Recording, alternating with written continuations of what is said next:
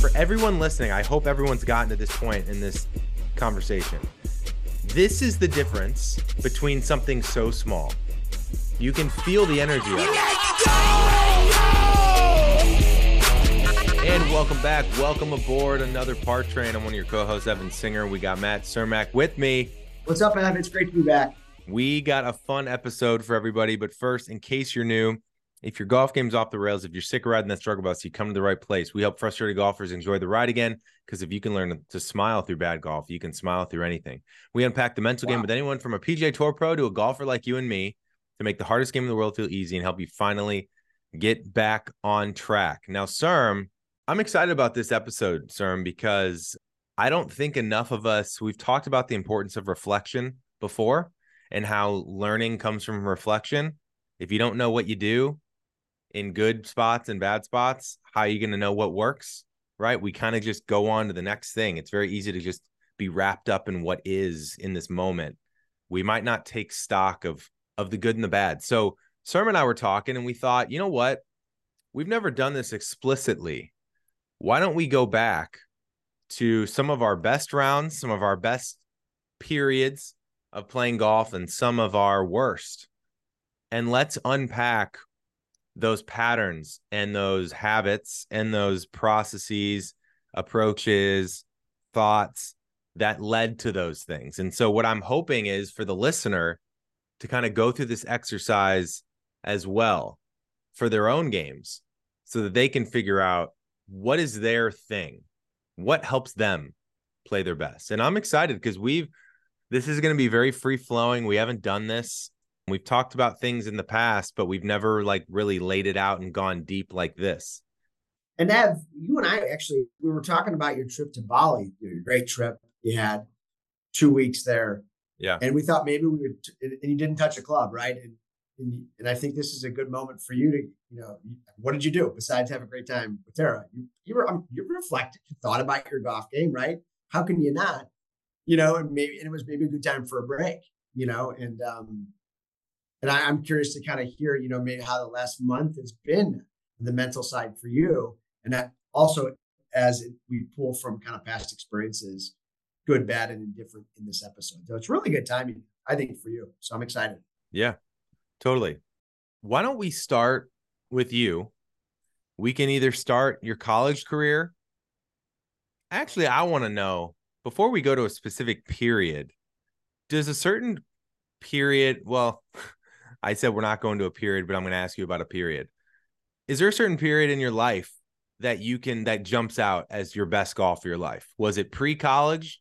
Was it high school? Was it juniors? Was it now? Like, does something jump out?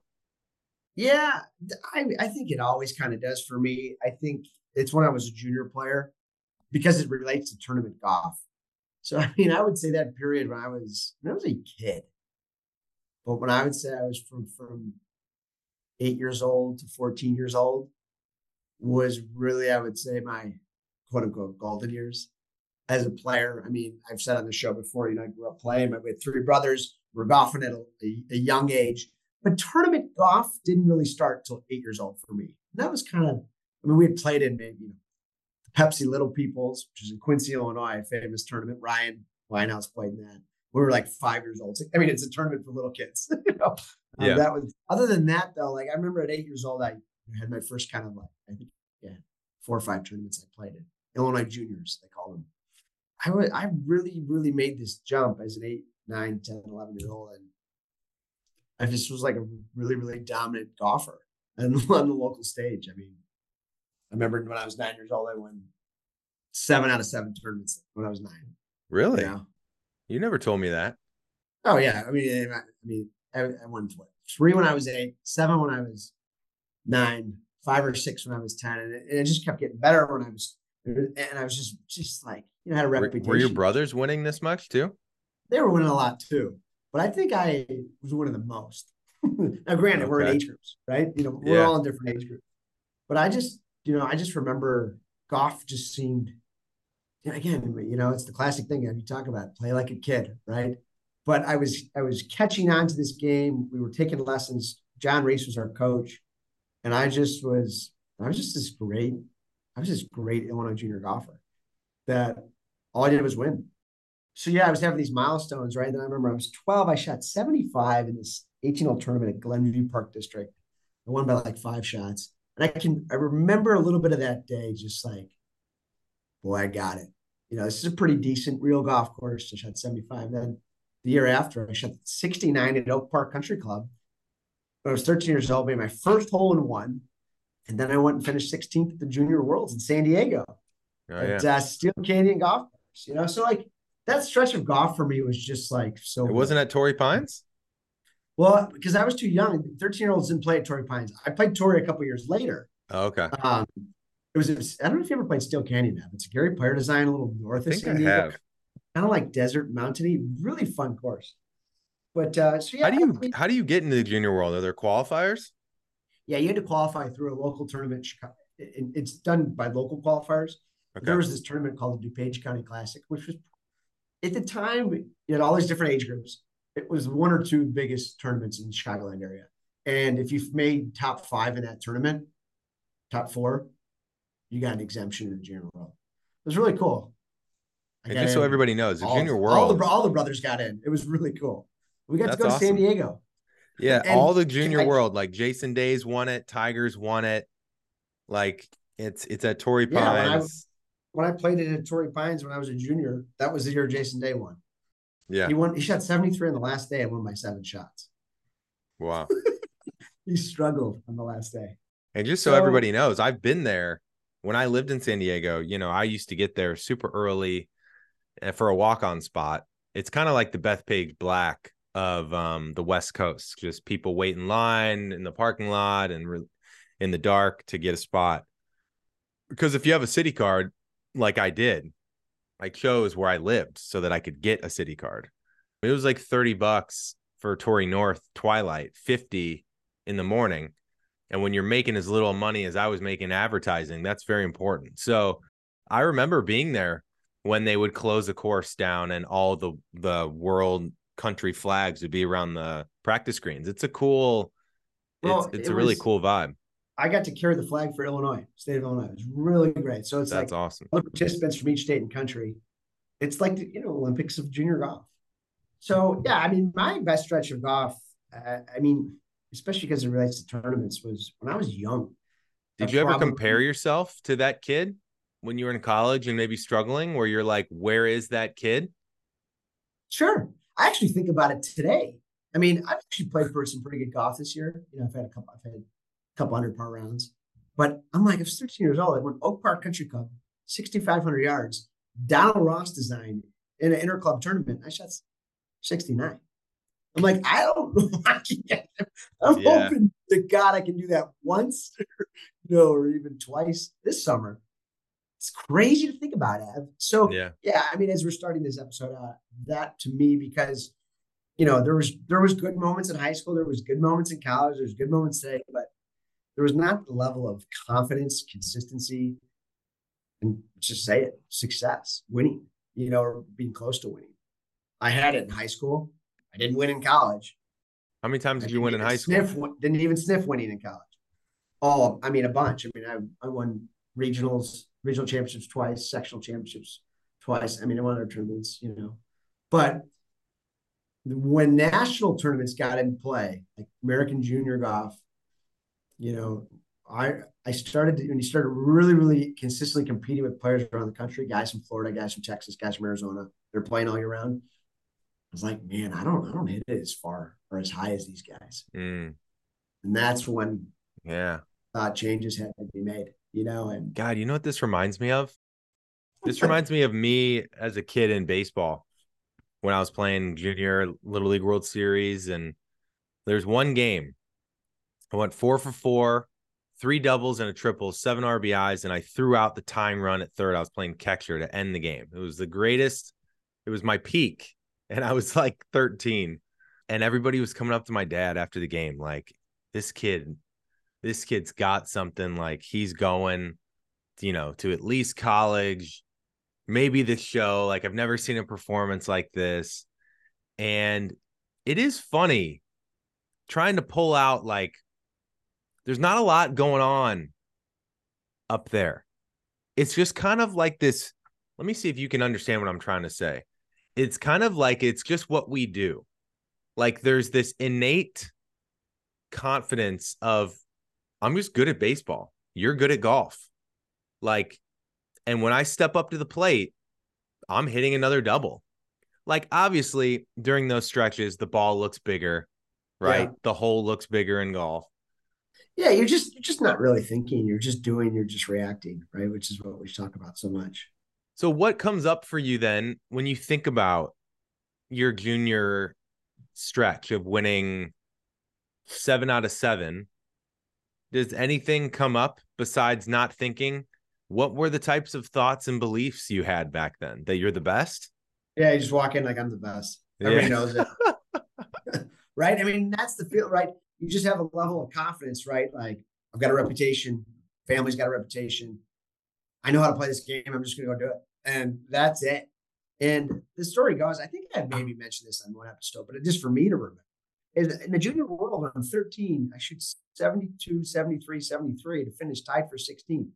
I was really proud of myself. Jamie Lovemark and Philip Francis were one, two in that. Philip Francis won it. Jamie Lovemark. Jamie Lovemark's still out there. Guys were stud players. You know, and they were shooting 67, 68s, right? 69s. And I just remember after the tournament, I was proud. Our coach, John John Reese, who was just a great coach for us, but he, he flew out with us to the event. It was really fun. But I remember after a really good tournament, I looked at him and said, "What do I got to do to be those, be like those guys? What do I got to do with my swing?" You know. And I remember on the end of the, the range, we were practicing. He's like, "Well, you know, you're you're laid off. You know, your swing's over here. You know, we got to get you over your right shoulder." And he wasn't wrong, but that was what we were working on. And it was like, this is the era of Tiger. And I want the listeners to understand this. Tiger was, by this point, he had already done one rebuild of his swing, right? And he was about to do another rebuild. And so, what year was this? Like 2000? 2002, right? Yeah. This, and you're becoming a 13 year old, you're starting to become an adult in a sense, right? Like a high schooler building a plan, building a mm-hmm. D1 college plan, right? Working out, eating right. We are doing all this, doing all this. But it was like, man, I gotta, I gotta change my backswing to get to the next level. And from that point on, I three different times I tried to change my backswing from freshman from the start of freshman year of high school to junior year of college. And I could never figure it out. Could never figure it out. So, you know, I think the lesson was I've been changing me, my backswing for 18 years.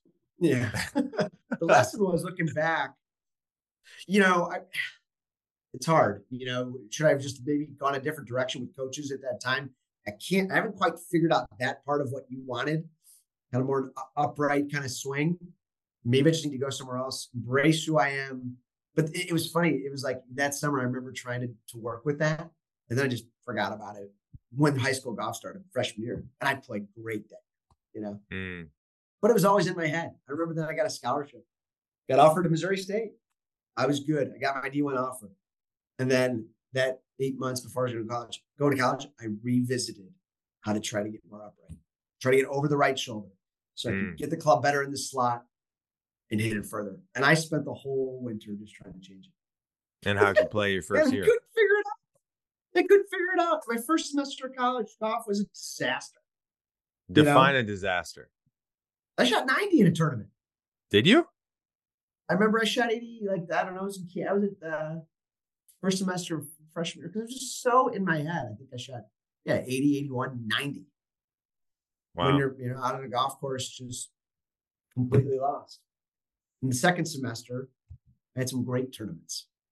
Forgot all that. So mm. yeah, I mean, I guess the big thing theme for me is when I look back is you just trying you just trying to be perfect, trying to be somebody you're not, and just not really maybe understanding, having the right frame of mind to make changes in your golf swing.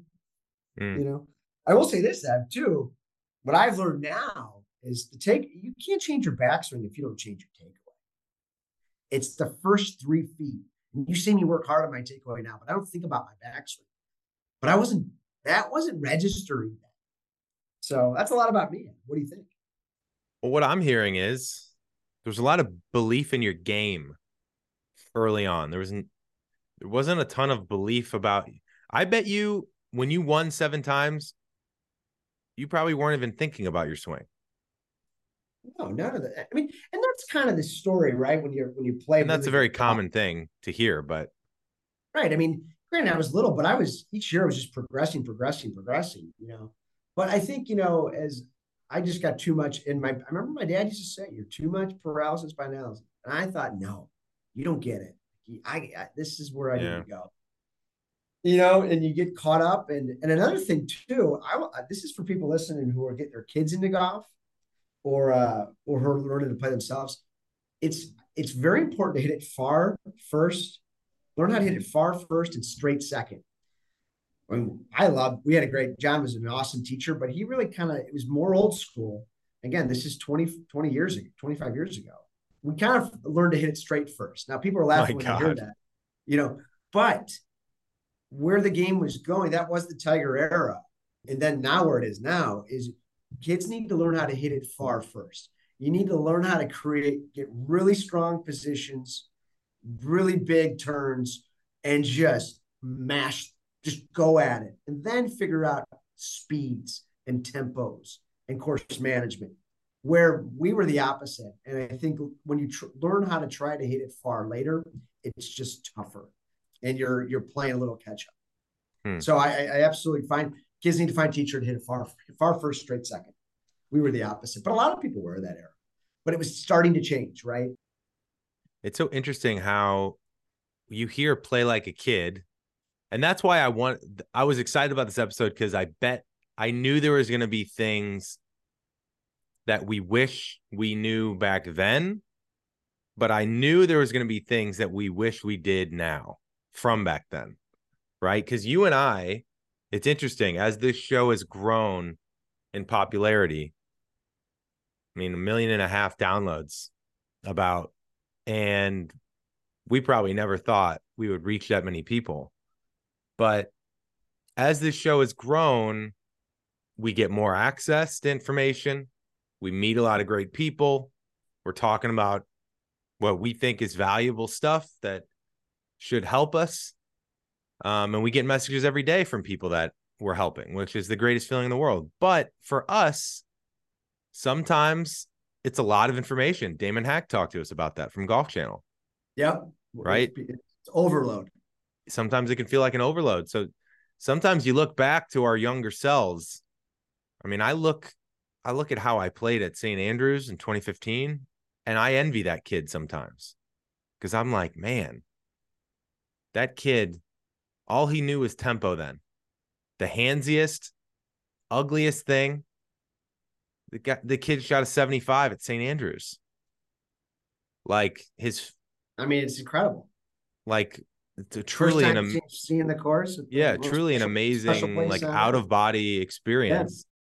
Yeah. Anything else pop up for you when you think about like think about the contrast of it sounds like one thing maybe we should dig into a little bit is when you're a kid I think there's a little bit more of an offensive mindset naturally where it's like it doesn't matter who you're playing against, like I'm going to win.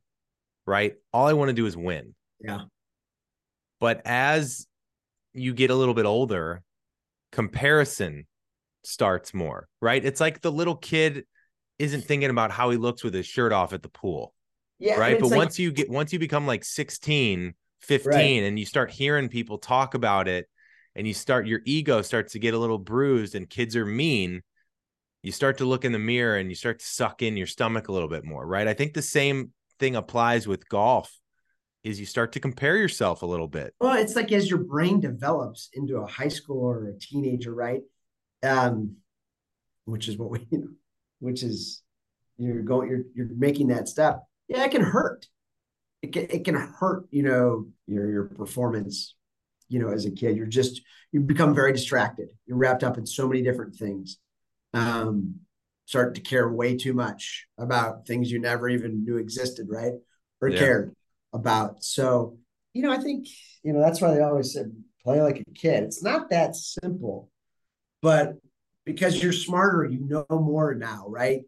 And that's good. It's just you have to prepare a little harder. You have to prepare a little different now but you can't we can't access that kids yeah. like abilities and mindset or lack of.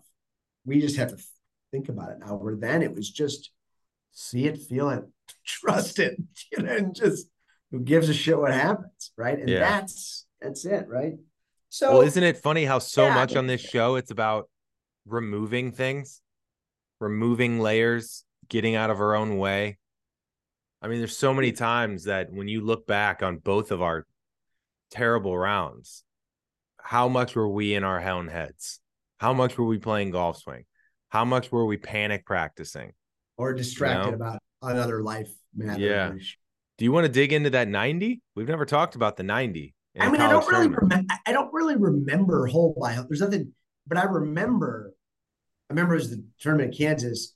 I was just trying to. I'm still trying to change change my swing. I didn't know how to practice.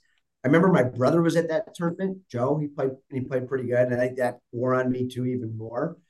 So it was just like I I, wasn't playing golf, and you know what I what I remember about those maybe those really really bad rounds or bad runs is my practice. My practice was just forcing positions, beating balls, never thinking about fundamentals, never thinking about stance, never thinking about grip. I don't think I was asking my coach to come over, my college coach. Hey, coach, look at my grip, look at my alignment. I was like, you know, so I remember that like practice, practice, team practices were just so hard. I was still wrapped up in what I was trying to work on in the summer, but also play golf. And it's just, and that was just an example of a round where all just like truly came crashing down. Right? Yeah. We just, it's like, so funny. Not understanding how to practice is, I think, is a key takeaway here. Like, and as a college golfer, you practice every day or six times a week. And that, that gets tiring. And boy, I was just tiring myself out. So I'm practicing like that. Then I have to go to qualifying, right? You play 36, sometimes 54 holes to get into the tournament. And I'm still, my head's still wrapped up in my swing. Then you get to the tournament, you're like, you're just mentally and physically already beaten down and you haven't played a hole. So yeah. it's not managing my energy, not managing my mind, and my outlook's terrible. And I deserve to shoot that. Deserve how it. would how would you have practiced different now? Well, that's the thing I do so much better now because you know I I don't get to practice as much as Evan does, guys. Just so you know. But when I do, which is I haven't hit balls at all actually this year, but besides before round, really. But like I am so much better about thinking about my grip, my stance, my posture. Like I really hammer that home. Um, so I had my college I struggled freshman year, and then I had to redshirt my sophomore year because I had a back problem. We'll get into that. And then I came out of that back problem fighting, figuring out my swing, struggled. And then I took a lesson my senior year because it was like we were playing before the season started. We played around and I'm hitting pull hooks. I'm like, I just cannot do this anymore. like, who can? Who can do this? This is college, right? Yeah, this was like the summer before my senior year. And I went to see Rick Neal, his teacher in uh, Springfield. And the I go, Rick, I need your help. I'm hitting the left. I, I struggled last year. Like, I just need to simplify everything. Can you help me? Some of the guys had seen Rick before. And this is classic me at this time and classic old school, like just smart teacher. He goes, all right, I'll watch you hit balls. Come on, Matt. Just he's Southern guy. He's like, come on, hit some balls. Like five minutes goes by, he hasn't said a word. I'm like, Rick, what do you think? he's like, just watching. I'm just watching. You know, just and he says to me, he goes, Matt, you know, you've been aiming 25 yards right for five straight minutes. I'm like, what? He goes, yeah. Come take a look at this. And it's like, that sounds like the simplest thing, but when you're so caught up in your swing or trying to fix it with a, a position, you lose all sight of this. So he goes, Matt, we're going to get you like you're feeling aim left. You know, and I want you to feel like the glove emblem, the emblem of your glove, your Titleist glove is leading away. So, you know, if you like you're aim left and you're going to hit little hold off cuts. And I thought I was aimed 100 yards left, but we did that. And that was it. That was the game changer. And I really had a good senior year. And I traveled consistently and I played had some great rounds. But it's like Ev, why why does it have to like why did it have to get to that? I you know mm, yeah. you know, you know, my best moments were when I stopped obsessing over how my backswing looked, how far I needed to hit it, and just getting back to grip stance, posture, and setup. because all that was going out the window, going out the window because I lost sight of it and I forgot how I forgot how to practice efficiently. So since then, you know, you have ups and downs in your swing, but I when I practice, I would get very inconsistent without putting clubs down, not focusing on the alignment, focusing on those simple drills. Yeah. And now I do that. I do that really well. All I think it's all I think about. You I talk about it on this show. it, that's all I really care about. Yeah, and I'm thinking about me a seven handicap, and I'm like, I I never do that. Yeah, go ahead. I never think about grip, stance, posture, ever. So why? Why? Let, us dig into that. Why is that? I don't think I know, and I'm not around coaches, so it's like I don't know what to look for, you know. And it's funny. I've worked with Jake, who we had on the show, and he never really talks to me about that. So I was like, oh, I guess it must not be important. I guess I must be doing a decent job. But it's so interesting how we don't change until the pain of our reality gets to be too much. So the That's pain so like the pain of staying the same outweighs the pain of the unknown. Right? Or the or making changes. That's usually when we make a change. Let me challenge you with this idea. I've been thinking about this lately. Do you think most amateur golfers would play better if they didn't go to the range before the round to warm up? Because inherent, hear me out. Because inherently, hearing you out. hear me out. Because I see your face. Hear me out. Inherently, it's almost impossible to not get even a little, even if you tell yourself this is just a warm up, the range never matches the course, right? Different things. As a human being, you're going to get even 10% excited if you're hitting it great, or even 10% a little scared if you're hitting it horrific. Okay. Now, if the point before a round is to warm up and get the body warm, get wouldn't loose. wouldn't amateur golfers be better off doing a 10 minute stretch or pliability routine and go to the first tee with a warm, loose body than hitting balls? I think it should be alongside hitting balls, but should we dig into a little more about the pliability of? Yeah. So I literally I accepted this number one. I think they're the number one pliability app. It's literally called pliability, which by the way is the only thing Tom Brady talked about, and he was the oldest player in NFL history was pliability. He didn't talk about strength. He didn't talk about speed. He talked about pliability because that's going to help his longevity and injury prevention, right? I literally I made this partnership happen not just because they're the number one app and I think we as golfers need it, but I did it for you because I know how much back issues have plagued your golf career and luckily yeah. I haven't had as many, but I don't think enough of us we get so wrapped up, Cerm, in trying to make the most out of our rounds that we forget what it must feel like until you get there of not being able to play. And then Absolutely. once you can't play, you do everything you can to get back. But we don't do things to prevent it and make sure we keep playing until something bad happens. And, and, and I think more people need it's a te- it's an app where you you fire it up like a workout routine, but instead it's a 10 minute stretching routine on anything you need back, lower back, upper back, shoulders, hamstrings, whatever. And that's got it all. App. Everybody says, yeah, stretch. I'll stretch before I play. But you don't you don't do the same. You don't know what you're doing. Pliability gives you that routine. It's not for 50 minutes. It's 10 solid minutes. Follow these exercises, follow these stretches. And I think it's, it's brilliant. I think most golfers have, amateur players, they need this kick in the butt motivation to stretch properly. And pliability helps you kind of do the work a little bit. It's absolutely, it's incredible. Yeah, where it's a new partnership. We're very excited about it. It's pliability.com slash partrain. Enter your email at that page and you'll get a download link. That link will give you two free weeks complete access to the app. Usually they've got a one week trial. We got you guys a two week trial. Get off the pain train and download pliability today. But seriously though, like this isn't just an ad read. Like it's important because how much your back issues probably created got in your oh, yeah. way, right? 100%. it, yeah, it was really debilitating. And then that you get start thinking about your swing that way. Oh, do I need to change my swing because of my back? You know, but I, I mean, look, I mean, I think you and I have different philosophies on how to warm up a little bit, and that's okay. And that, and everybody's got to figure out what works for them. The reason why I at least like to hit a few balls, Ev, is because I mean, I want to know who I've brought to the dance today. Yeah, right? yeah, yeah. You see me stretch. I think I personally think you got to do stretching pliability guys follow this stuff, do the stretching, and then hit balls for you get balls for 10 minutes. You know, I mean 15 minutes just just to see how you feel with a golf club in your hand today. Yeah. You know, for me, to me, that's always good information.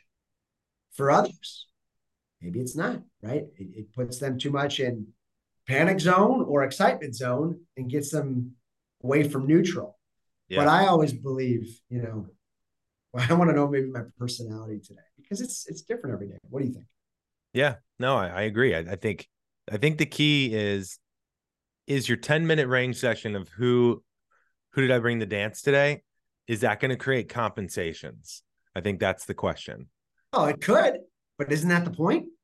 Question is, what are those compensations? Right. If I'm because, telling you if I'm hitting draws on the range, oh boy, first couple holes, you know, I think I got to run with that. You know, well, because here's what's funny, sir.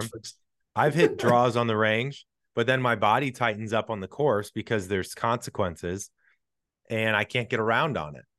Right? I get a little over what the top. I get a little quick, and I'm hitting big slice fades. So you know, I think you got to know you. Is that the range's fault, or is that your mind? That's well, no, I'm just saying if you're creating a compensation based on what you saw on the range, but your body feels different on the course because it's a different playing field, that compensation you were planning on of like, okay, I'm going to embrace draws today could potentially cloud your judgment on who you brought to the dance of the course, right? There might yeah. be an entirely different girl. Right. So I might get a little more into the results of my brain session where you might I would say still hit balls, but swing. Don't even you don't even need to see where it finishes. Right? Yeah. Hit, make contact, and just you know get loose. Feel like you're swinging the golf ball. It's actually two different ways, Adam. And it might yeah. be.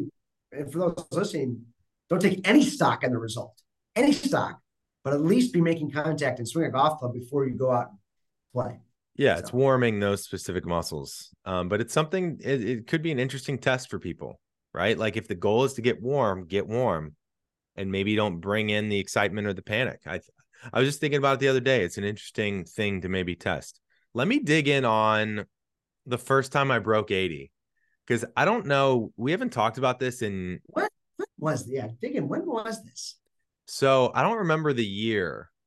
I think I was in college, early college. I went up to Palm Springs and I met up with Todd, who you know, at his dad's club. It was Avondale Country Club in Palm Springs at that time, or Palm Desert. And his dad, um, his dad likes to play. Yeah, his dad is the type of guy that he will play speed golf on his own and play in 50 minutes. Like he will run with his push cart. Get out of the way. Yeah. You love to play fast. I do. And I remember I was that classic golfer that I'd be playing like not even that great. And I'd be shooting 81s, 83s, 82s, and I never broke it. Right there, right there. And I'm like, I gotta like, what is going on? I gotta break this. We get messages like this all the time, right? And I will never forget that day I shot a 77. We were playing Taylor Swift in the cart. Oh God. And we were drinking Pacificos. Oh, what there was an old guy on the course, hole four, I think it was. When he heard Todd was in town, he left his back door open and he said, Todd, you know what to do. Would stock the fridge with Pacificos. We'd hop his fence and Todd would come out with eight Pacificos for us. Okay. What did, Amazing. What guys living the dream. Old guy, excited when a young guy comes to town, stocks the fridge for him. Okay. So good vibes in the cart. But it wasn't just one of those days where I wasn't thinking about anything and I'm with a buddy and we're listening to music and we're having a few beers and I ended up breaking 80. It wasn't that type of day. There were some aspects of that there, but really the thing that I think most people can benefit from this story, and maybe something I should take with me from this story, is I asked, I thought to myself, you know, I always have those one moments in those 81s, 82s, 83s where I lost focus. And I thought to myself, if I didn't make that swing or that mistake around the greens, I would have broken 80. We always do that, right? There's that one moment. If I didn't do that, I would have broke 80. So guess what I thought all day? I said, this could be the shot that helps me break 80. So every shot, I thought, don't let this shot be the one that leads to an 81. And it kind of reminds me of that Vince Lombardi quote we've talked about before years ago, which is something I'm going to butcher this a little bit, but the the idea of it is you never know what play is going to be a game changer and win the game. So you might as well give every play your all because it could end up being the play that wins the game. So because everyone's go ahead. I just, I mean, it really got you away from thinking about your swing yep. and thinking about score. Yeah. And the it, it's so interesting too because everybody says one shot at a time, one shot at a time. Right. And it's important. And that's usually what people say when they play well. But it feels so cliche that it's easy to reject. Like it can't possibly be that simple. I've heard it a million times. Give me something else I haven't heard. Right. The interesting thing about you never know what play is going to win the game. Or what I was thinking is this could be the shot that breaks 80. Is I was bringing the intense focus of I'm on 18 with a chance to break 80 into every shot. And it didn't carry pressure. It just carried focus and it gave it gave me a certain level of intensity how I walked into every shot. I didn't want lack of focus and a brain fart to be the reason. I was so sick of saying I would have broken 80 if it wasn't for that. I gave my all into every shot. I didn't look at my score. And I knew I was playing good too. And I didn't look at it and I kept saying, this could be the one. This could be the one. Make sure you give it your all. Give every shot your all.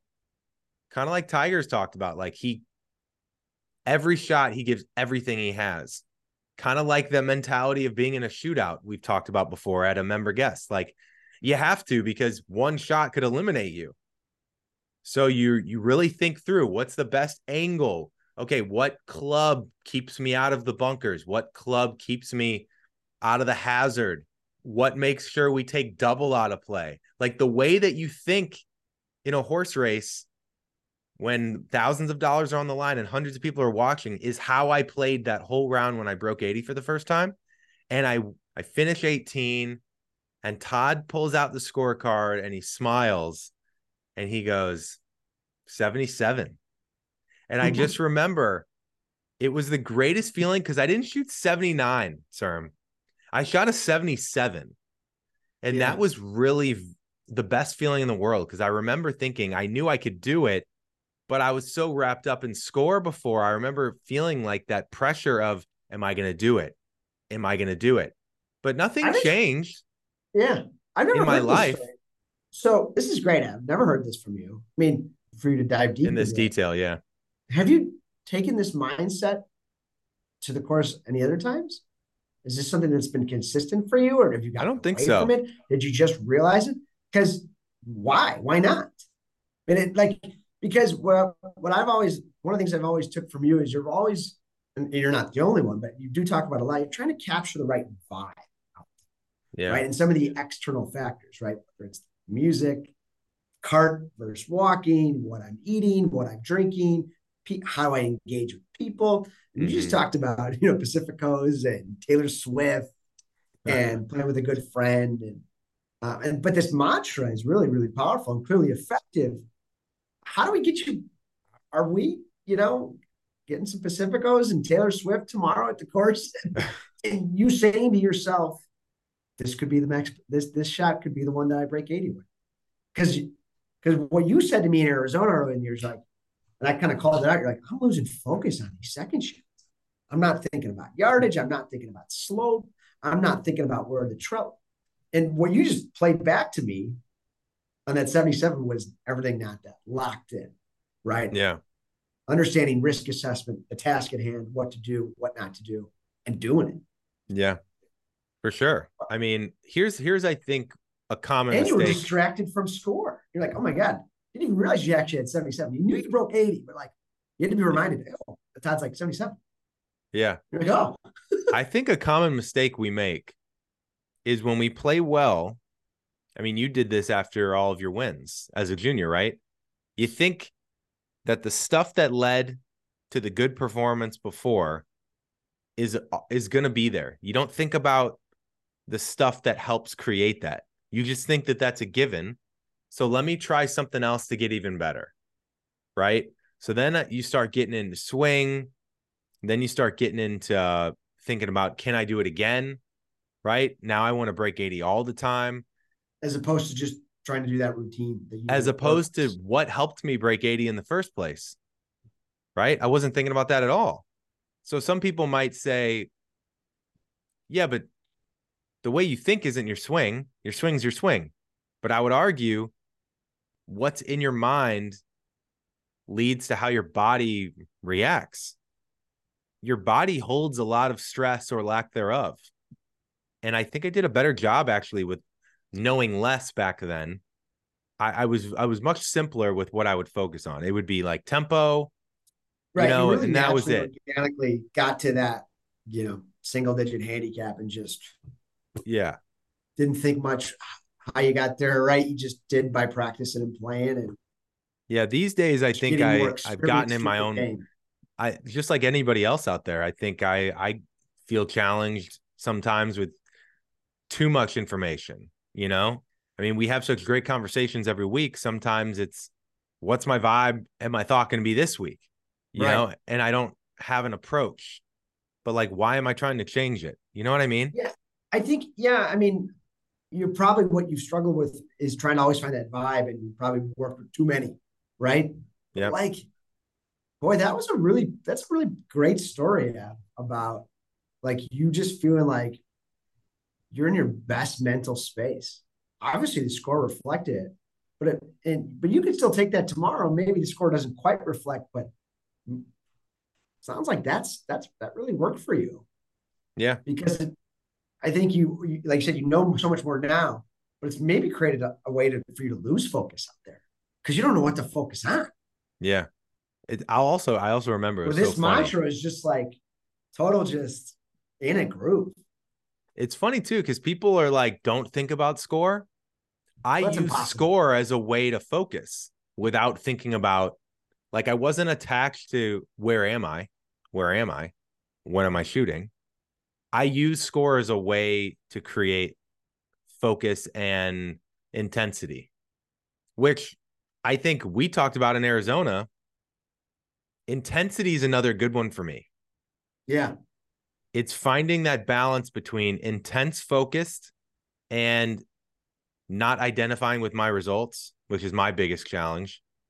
I feel like a failure too quickly versus just letting it be and moving on and understanding what i did and then getting really obsessed with my focus on the next one but i'm i was an intense competitor my whole childhood like i was the kid what, what intense meaning a little on tight.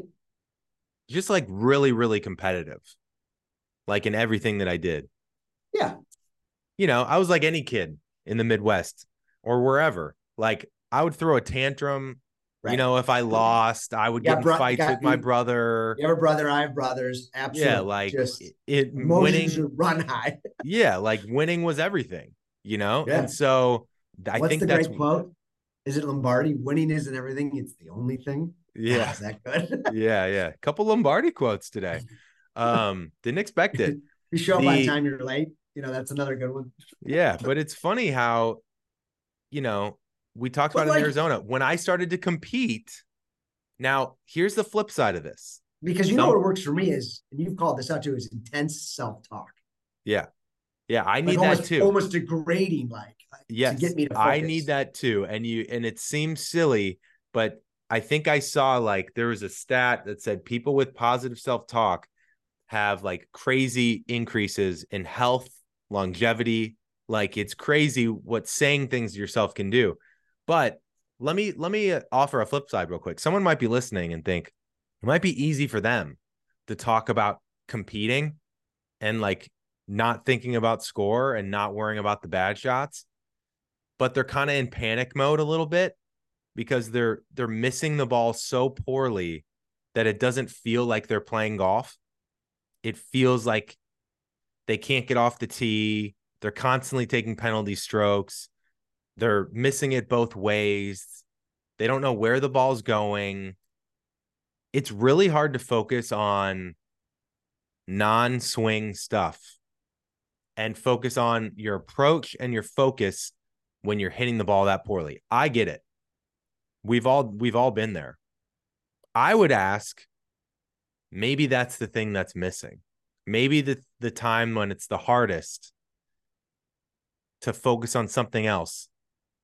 Maybe that's the time to do it. You know what I mean? And I'm going to try yeah, it tomorrow. I, I, agree with you, Evan. I think I think it is absolutely tougher for a higher handicap player that is doing the things that you described. But I also think for them, one of the ways for them to get better is you have to learn how to adjust. You have to learn how to be able to think in a very simple way, right? So when you're you're penalty stroke after penalty stroke off the tee with your driver, maybe got to put the driver away. You maybe just need to think about picking a target. I just want to hit this solid.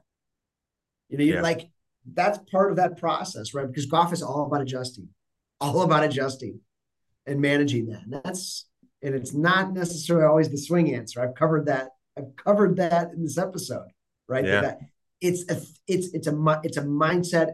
Golf is a game. You have to manage your game. There's a lot of ways to play this game. There's no pictures on the scorecard, but we lose sight of all that, Ev. Right when we're so caught up in trying to make a change in our swing or get better and do this right, and you just become you feel worthless. We, we all go through it, but yeah, yeah, and but, you know, I think it's, it's such a good a, reminder. That's an approach. That's why I love golf too, because how relatable is it that we we're always trying to like the expectations we have on ourselves of trying to be perfect and trying to like do what other people do and I mean, how many times do you hear an interview or watch something of someone who wins an Oscar or wins a championship or has a great business you always hear this theme of like, you know, I just I got back to who I was. I stopped listening to the noise. I stopped caring about what other people thought. I started focus on what really helps me feel my best. I started getting healthier. I started, you know, exercising, meditating, whatever they need to feel focus on the good stuff, focus on the stuff that matters. They start to get better results. And I think that's what golf teaches us every time. It doesn't matter how many times you've shot 77. If you don't, if you get away from the stuff that got you there, you can shoot an 87 like a like that. And golf has no mercy. Doesn't hmm. matter who you are, what you've done. Golf is constantly testing you. Right. That's what this show's about. I think it, I think it's that's brilliant. Ev. It's what I what I would add is like I, I think we have to realize you you shot you got to, you shot 77 in a pretty short period of time as a golfer. Incredible score. And along the way, it's more about tweaking your process as opposed to overhauling your process. Right. right? Know yeah. what got you there. That's the best players, the best artists, the best singers in the world say, wait, I know what got us here. Um, I just got I just got too far away, you know, got too far away from it. I thought I had to be somebody totally different you know, in, in, order to get better. And that's the overhaul part. But it's really like, man, I've got a pretty good process. Like Evan Singer, 77. I'm a good player. Yeah. You know, it's already I've already got a good foundation. I'm just gonna maybe tweak it along along the way. But oftentimes, like me, you know, it's a really good player. And I thought, I've got to overhaul this. It's also it's funny how fine of a line it is. Sport does this to us. Yeah just sport, right? It's a game. Like, and we. Isn't it such a fine line too between confidence and tentativeness? Like either worried about what other people thought. I mean, speaking of how I used to be, and then as I got older, Like you were surprised to hear that my hair was thinning. Yeah. But now that I think about it, Ev, I can see it a little bit. Back then? Yeah. Yeah. yeah. Now that I think about it. Well, yeah. So I we were talking off air. I didn't know that my hair was was thinning. I was a little in denial. This was a a couple probably 2 to 3 years ago. And this dude said something to me on a golf trip. He's like, "Oh, hairline's receding a little bit, huh?" It's kind of an asshole thing to say. But I just remember being like, absolutely not. But it got in your head. Oh yeah, like absolutely not. What do you mean? And I went and I looked, and of course, this is like that example of like the kid at the pool, right? Someone says something about your stomach for the first time. That kid, it's really a shame, starts to care about what he looks like instead of walking around the pool without a shirt on, without a care in the world, right? That was my Absolutely. moment for my hair. And I remember thinking, that's not going to happen to me. No way. And so I remember looking and there wasn't a lot of stuff that you can do about it. And I just remember having buddies, you know, I mean, it's a weird thing, right? Guys, it, it's so common. It's almost more common to be bald or thinning than have good hair as a mid 30s guy right? And I remember thinking it's kind of bullshit that we just accept that that that's the way it is. And so I was reading Matthew McConaughey's book Greenlights. This was probably like a year and a half before my wedding, and he talked about how he was losing his hair and he found this product called Regenix. And remember, this is his book. This is not an ad. Right. And he's like, I used it. My hair was better than ever. And I'm like, Matthew McConaughey, the guy with the flowy, amazing head of hair, like he was losing his hair and it worked. So I tried out their starter kit. And I mean, I'd never, I've never been more confident now. And so the thing that I learned about it was like, it's not just like your hair loses, there's actually not anything proven to grow back hair. The thing that happens is our follicles get really dirty, get a lot of debris, and the follicles die. So what I learned through Regenix, you actually every like you you get custom solutions for your hair, you shampoo with certain stuff on certain days, condition with certain stuff, and then you send them a hair sample. You pull out a couple of hairs, you send it to them, and they give you a follicle analysis. And so they sent me back a follicle analysis and they're like, "Yep, there's a lot of debris here. We're going to work on cleansing that debris. So we're sending you a custom solution focused on cleansing. Then once you get it clean, they send focus on thickening so they can thicken and strengthen your existing hairs. And that's the key. And that's really cool. So I've I just want people to know I reached out to Regenix to make this happen for you guys because it helped me. And I think there's so many guys out there that are just accepting that that's the case. So go to regenix.com, R E G E N I X.com, enter the code train, get 15% off their starter kit. I think it's only like 125, 150 bucks, whatever it is start testing it out and seeing. I still use it today. I use it as an upkeep, and there's still things I can do to make my hair better. But I still use it today, and and I paid for it out of my own pocket, and it got me confident for my wedding. So highly recommend. like Cerm. You know that that's Cerm. Now flow. I got flow like Cerm. Yeah. so um regenix.com, enter the code train, get 15% off their starter kit. Highly recommend them. All right. So there's another one more time I want to talk about for me. My old Rookie Cup Sunday, so my Ryder Cup trip. I'd say in the last, not in the last couple years, but the years before that, I was known, I was always the number one seed, right? The only mid single digit handicap there. A lot of like 10s, you know, and some 15s, 20s as well. Big range. I was always the number one pick. Sunday match play, just like the Ryder Cup, was everything, right? as long as you have a chance on Sunday, the every match was worth a point. And I'd say three or four years straight, I broke 80 on Sunday match play. And it's so funny looking back. I almost knew I was going to do it. Like, and it wasn't because I felt the pressure to win. It wasn't because I was saying I'm the number one seed. I have to win. It was because I knew it meant the most and my intensity went up. My intensity and focus went up. And it There's wasn't couple, couple couple past themes here, Ev. And it wasn't, it's so funny because some people do this in member guests and they get really tight. It wasn't that my intensity went up where I cared. I was super attached to where it went.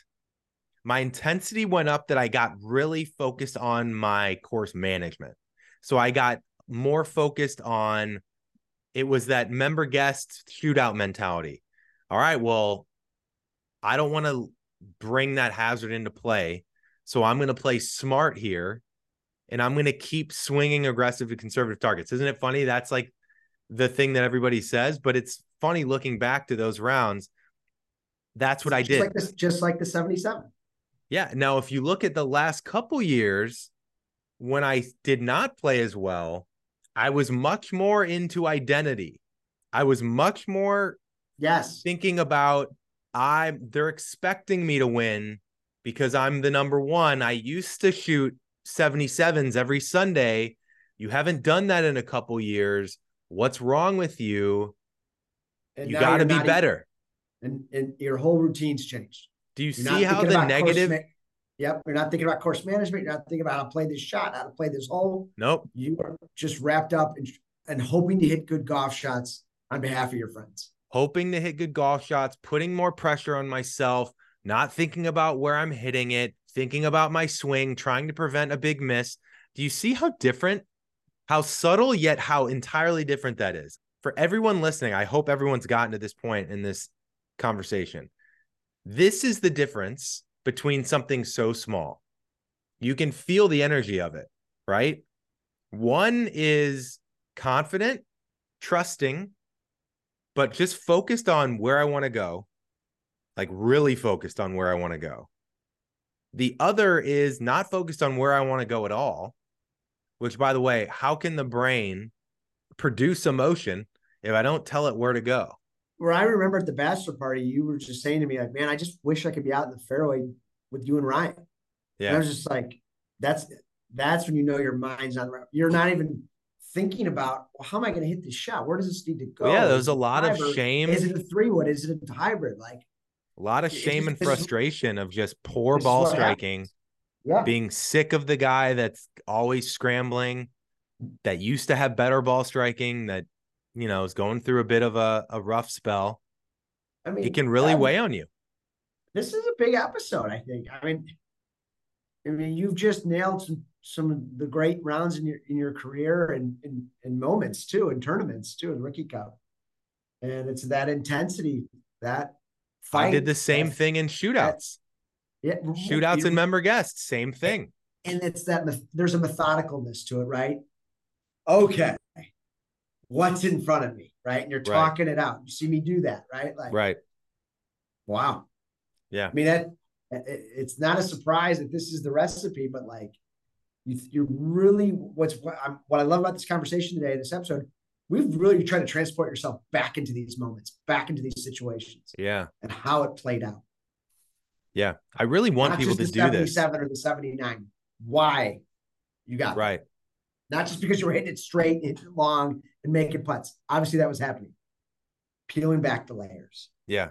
And the funny thing is, I am so much better of a short game player. It's not even close. Well, that's where you really back then. Right. And the funny thing about this, this is a great way to end the episode. Okay.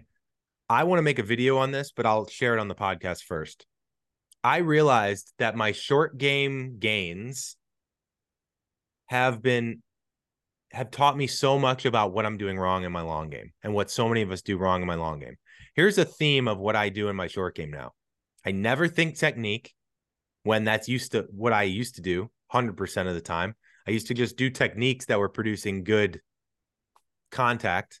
you Now look at the lie and you react to it naturally. I look at the lie. I think to myself, all right, it's sitting up. I can kind of sweep it. No, you taught me. If it's sitting down, you got to gouge it.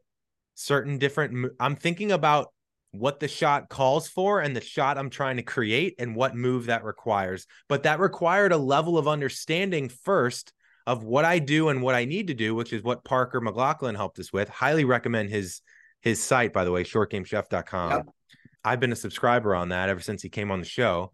And it's just it's helped me understand things, right? I don't put it back in my stance as much. I'm not leaning on my left side. I'm I'm understanding now how to have some spin versus not, how it rolls out. So every time I go up to a short game shot, I'm not thinking about technique. I'm thinking about the shot I want to play, where I want it to land, what the right. lie's calling for. And I'm very that's that's what I do. And I have total confidence in it now because I've built up enough reps. I I I know what to do now. I'm not trying to reinvent anything. And yet with the full swing, there's still a lot of changes and reinvention and Tara even said something to me the other day. She's like, I notice you're always changing stuff. I've had the same hmm. golf swing for 20 years. I'm like, yeah. You got a yeah, you got a point. Yeah, it's a good point. No, but I think that the short game, it's it's not a mis- it's not a mistake, Cerm, that the thing that I've gotten very clear on the shot at hand, and I'm not changing my motion. I'm thinking about what the shot calls for I've gotten really good at it. Same thing with my putting. I make a lot of putts and I don't think about my stroke anymore.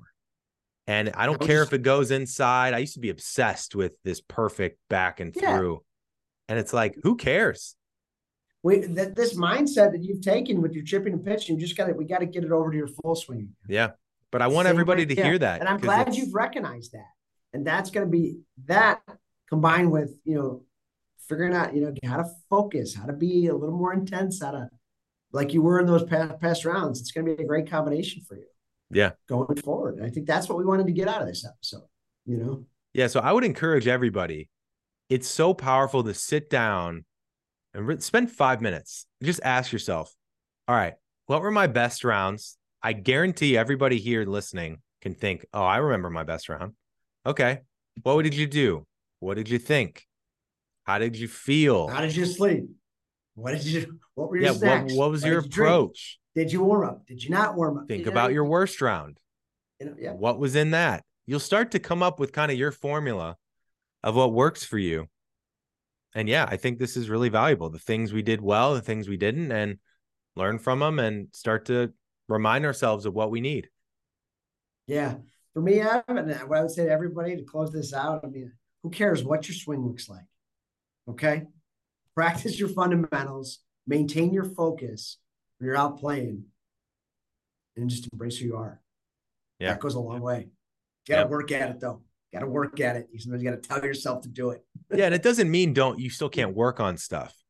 Oh, right? yeah, that's we all got swing, swing coaches. We're all gonna work on stuff still, but you can't take it as hard as it is. It's not going to be the thing that helps you.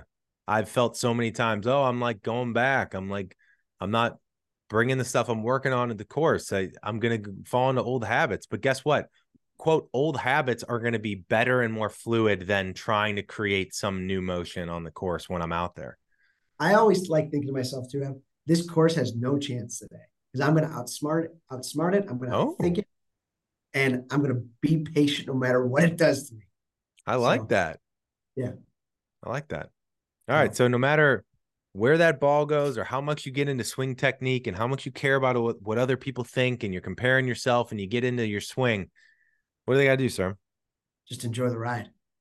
Enjoy the ride, guys. If you like this episode, hop aboard the email newsletter at thepartrain.com. Send a, a tidbit or a thought or a quote every Monday for free. You also get first access to merchandise drops. So for now on, we're we're launching merchandise exclusively to our email list. So make sure you're on that email list at thepartrain.com.